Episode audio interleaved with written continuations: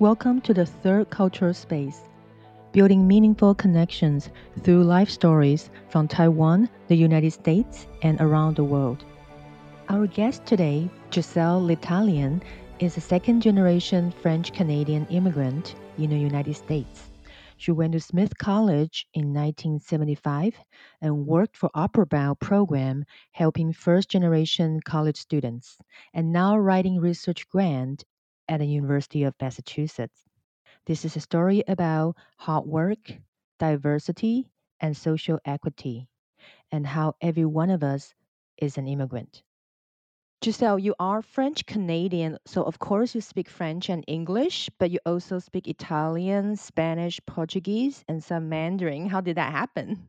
Well, I think growing up bilingual, I, I mean, French was my first language, but you know, I lived in a in Maine, so in, I had learned English, of course, too. And um, it just so excited me that I had more than one way to express myself and that I could go back and forth. Like I'd be in my family, I'd speak French, and I'd go outside and play with kids, and I'd speak English.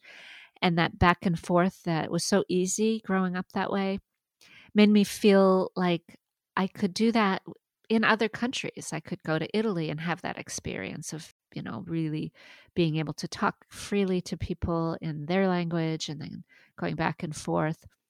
So it, it always inspired me to get to know other cultures and to do so in a way that wasn't so superficial. I think a lot of times, if you travel and you don't know the language, then you just struggle to get by. But if you learn the language, then you can get inside the culture and understand how they think and, um, you know, the, the sense of humor in that culture and the idioms that don't exist in your culture that tell you so much about them. And I know you are French Canadian. How do your parents' families come to the United States? So they came originally from France, but they came through Italy. And then from Italy, they came to French Canada. So my my name says a lot of the history of my name is kind of interesting because in France it was de l'étoile, which means something about stars. And when they went to Italy, they were called Stella, which is also stars. And then when they came from Italy to French Canada, they were called l'Italien, which is my name. And it means the Italian, right? Because they were coming from Italy. So um, I love my name because it has that story to it of how why they were called this l'Italien. And that happened to a lot of immigrants in the US. They would come into Ellis Island or wherever and they would say some complicated name that no one could pronounce, like a big long Polish name or and so someone would just call them the Frenchman or the Pole and that became their name, you know, and that's how they were known here. So I have one of those names and it's kind of fun. Wow. And I know you went to a non school. We rarely hear children go to Catholic non school anymore. Can you tell us about your experience? Yeah. So if you were Catholic, you went to Catholic school where I grew up in this small town in Maine. And um, it was connected to our church. And it was very strict. You know, the nuns uh, were very old fashioned and they were very some of them were kind of mean. I, I, that part of it was not fun like they might hit you if you didn't say the right thing or if you disobeyed. But some of them were also very cool and as i grew older i realized they were kind of a role model of women who didn't necessarily want to get married which and you know women didn't have a lot of choices. So it was one of the few career choices that women could make who didn't necessarily want to get married. They would get trained to teach or be nurses or something through the church. And so some of them were cool because they were strong, interesting women who wanted to have a life of their own and and this was how they did it. So I did have respect for them, but um, you know, we had half a day in French because of our community was so French Canadian and half a day in English and religion was taught every day, which wasn't true in the public schools and the boys and girls played in separate parts of the playground. Wow. Um, and you know, as I said, sometimes they were kind of mean. One time, my brother was put in a closet because he misbehaved. Mm-hmm. And the nuns just forgot about him. So wow. all the children went home, and my mother was like, Where's your brother? and, was, and she was so angry. She went back to the school, and there he was in the closet, you know. So that was um, the kind of thing that we did not like about the school. But outside of the school, you spoke French at home and in the community? Yes. And again, you know, growing up, I didn't like that because it wasn't like the kids outside all spoke English. So at home, we really had to speak French. My father had immigrated from French Canada. My mother was second generation, but she had grown up speaking French too. So we only spoke French at home. In fact, if we spoke English, we would be punished and mm. because my parents had such a strong value of us learning French. So sometimes we didn't like it, but after I left home and went to college away from home, I realized that was a real um, strength I had. And I was lucky to have this mm-hmm. other language. And other people worked really hard to learn in school, and I had that. So I learned to value my French after I left home. How did your family background shape your cultural identity and your personal value? Well, the French Canadians were very hardworking. So most of them came from Canada because there wasn't much work. Or my father's family, for instance, was a big farm family. There were 13 children. And, you know, it was hard for each one of them to then develop their own careers. It was, you know, if you didn't go on to be a farmer, there wasn't much many options. So he came across the border, and a lot of French Canadians did to work in the in the um, the forests in northern Maine were all logging and woods, and so he came first. And sometimes they just walk right across the border because he was born where his town was was right on the Maine border of in the U.S. border. So he would come and work, and then eventually he moved to Biddeford, which was where my parents met and where I grew up. Mm-hmm. And there were lots of mills, like um, factories that would make cotton and linens and towels and mm. bedding. And he spent most of his life working in that factory. And for him, that was very hard work, but it was still better than farming. It was not as difficult as being outside in the elements and subject to all the difficulties of farming. So, you know, for him, it was a very big step, but it was poor conditions, poor pay. Um, they worked very long hours. Sometimes my father would work 16 hours a day, you know. So it was not it was not an easy life, but the values um, I think we learned that you just have to make do with whatever you have. Like we didn't have a lot of clothes. We had enough food, but my mother made everything by hand. She made our clothes, she made our every food, you know, all the food was made at home.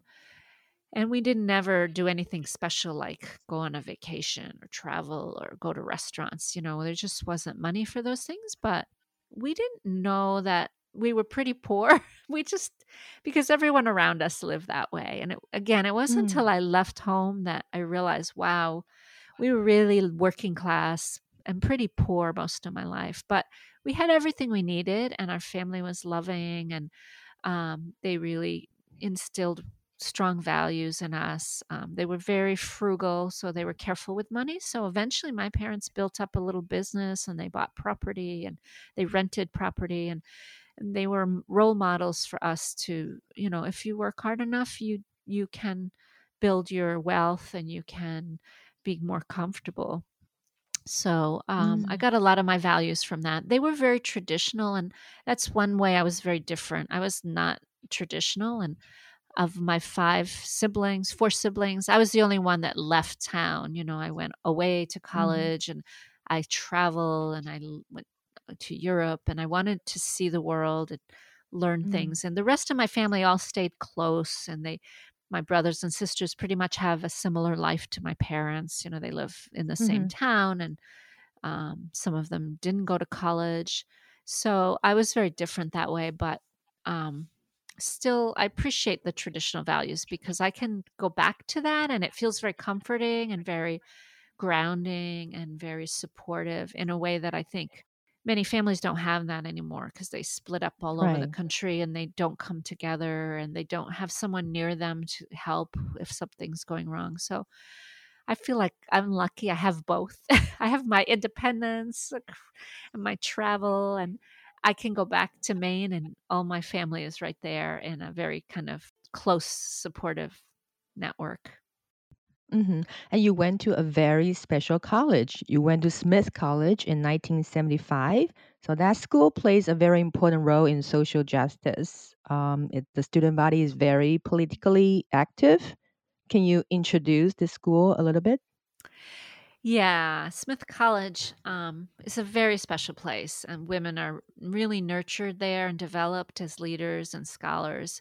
It's a very elite college. Like you have to have uh, top grades and you know really be Mhm. strong student to go there. It's very challenging academically. But Mm, um, for me in 1975, when I went, I had never heard of it. I just had a teacher who saw my potential and said, "You should apply there," you know, and I said, "Okay," because I didn't know where to apply. I didn't know anything about college because my pa- no one had gone to college around me.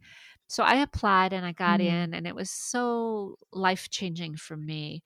Um, it has its gorgeous campus and fantastic professors and facilities, and so many opportunities from women from around the world and really opened up my world. Um, I made friends that I still see. Um, we have a very tight group of women that we s- stayed close for 40 years, you know, and they're doctors and lawyers and college administrators and artists. And um, it just made me feel anything was possible.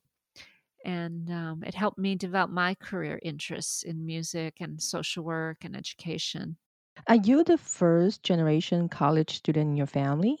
Yes, and that's that's why it was so challenging even to make that step. You know, women in my family were not expected to go to college, and my father didn't support me to go to college. I had to earn every penny to pay for college. It was very, very difficult, Wow. and I had to drop out at one point because I didn't have enough money and you know, worked for a few years and then go back. So you know, I was in this very elite college where there were a lot of very rich people. and so it was it was a little difficult because sometimes you look at your roommate or someone and they would have everything and they would have parents who were supporting them and helping them pick their classes and hmm like encouraging them and my parents they were encouraging but they they didn't understand really why we would spend so much money to go to this college or go so far away from home or you know they they just didn't have that framework to support me Is that one of the reasons that the first job you got was to help the first generation college students at Upper Upward Bound? Sorry, I mispronounced it Upper Bound, but it's actually Upward Bound. upward bound. Yeah, you worked there for 17 years. yeah this was probably the most important work i did Um, yes. So my own experience being first generation had a lot to do with when I saw this job, I thought this is perfect for me because I know what these kids are facing. I went through that myself and I know what a difference it can make if I can help these kids get to college. So I was very motivated to help the students and I just love the students. Um, you know, they were just like me. They didn't know what they didn't know. They needed a, an adult who could guide them and show them things in the world that they would never see and work with their families to help them understand how to go through this intense process. In the US, it's applying for college is like really a crazy thing. It's so intense and complicated, and um, a lot of rich people can apply to 20 colleges and then, you know, get all these offers. And students who don't understand that might just apply to one or two colleges and not get in or not get enough money to hmm go. So we really made a difference with um, helping all those students access college. And how did they combine social work, counseling, and education to create social change? Yeah, so Upward Bound was started really in the 1960s. It was an offshoot of the civil rights movement when the country was in such turmoil and there was a new focus on how bad racism was and how much poverty there was and hmm um, the president was dealing with you know riots and just intense turmoil in the country. And so this program was created as a, a response to those things and a, a way to address it and hopefully to bring opportunity to people who didn't have it before, to students of color and to low income students. So Who was the president? It was President Lyndon Johnson. Oh. And he he had come in when John F. Kennedy died, and he took over some of the civil rights legislation that Kennedy had started working on, and and he did this whole big program called War on Poverty, and the, Upward Bound was just one part of that. He had all these other programs, and to me, it's really interesting because right now President Biden is doing something really similar. Like he's proposing these huge social programs that will make big change for families and children and um, to hopefully address a lot of inequities that we still have in this country. Mm-hmm, mm-hmm. Any memorable stories in those 17 years? Oh my gosh, there's so many. Well, I, I worked with one student. He just stands out in my mind who he had been homeless. He had lived in 14 different places before Wow. he came to our program and he was only 14 years old. So Mhm. his parent, you know, lived with a single mom and they moved around all the time. And when we said to him, you know, what, where do you think you want to go to college? He couldn't come up with one name. Like he had never even heard of the names of any colleges. So he was just starting from scratch. Well, this young man was just so motivated and he used everything of the program to develop himself and we were able to get him a full scholarship to a private high school where where um, we were set. So he had this incredible education that most poorer kids don't get. And at that high school, he became a star. He started all these programs. He was, you know, just the model student in every way. And then he went to Brown University where he became, um, he was pre med. So he became a doctor and he worked in Haiti, like helping Mm. these very poor countries, uh, people in very poor countries, like develop their health systems. And now he's running, he's working in um, as a doctor in the US, but primarily with LGBTQ students. And he came out as gay, and that partly was, you know, our program with its social justice program, we we would try to help the kids be comfortable with whoever they are, if they were gay, straight, uh, their racial identity. So we did a lot of work with, um, you know, um, bringing in speakers and raising having really difficult conversations sometimes about these tough issues and sometimes their families were not supportive of the kids who are one are gay and they weren't comfortable telling their parents but they would come to our program and feel it was a safe place to be who they were. And this happened for him. He he was really flourished in our program and developed the confidence to then go on and have this incredible career so you know, he's in his 30s now, but we stay in touch and I keep hearing about his successes and all the wonderful things he's doing. And yeah, it's beautiful. It's, it is beautiful. And I know right now you work at a research lab at University of Massachusetts. What do you do at your current job? So, my position is Associate Director of the Center for Research on Families. And what is uh, my job is to help run this research center. And our center is really interested in understanding the issues that affect families. So I Mm. help to develop the programs and I support the faculty and the students.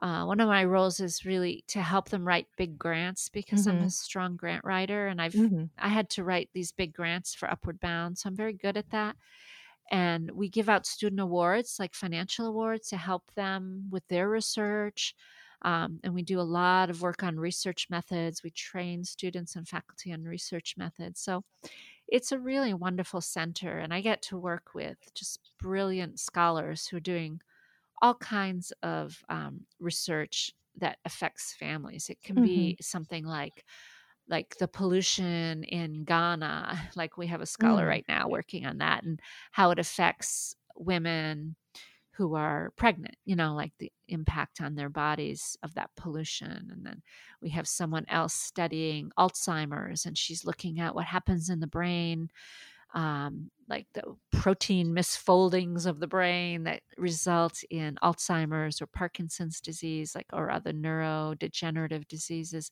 So for me, every day I get to hear about this cutting edge research and Mhm. Um, all these things that can really make life better for families. Like if we can understand what happens in the brain for Alzheimer's, then we can cure it maybe, or find a targeted medicine for it, or or an intervention for families to support their loved ones. You know, there's so many ways we can help them.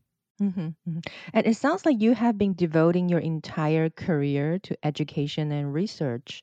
What's the drive behind that passion? Yeah, I always wanted to feel like my work had a greater purpose, that it would make a difference, that it would maybe leave the world a little better. Um, and it's just super rewarding to be part of something where you know you can see that the work you do improves the lives of the people around you. That was um, especially true in Upward Bound. I mean, it's still true now in research, but with research, you don't see the impact so soon. Like someone, a researcher might develop an you know a new method to do something and then it has to be implemented for years and studied Right. so you not necessarily see that part but with the upward bound i could see it like i would have a student like i described who came in not knowing anything about hmm college and then now i see him being super successful as hmm a hmm doctor for lgbtq people and It's visible.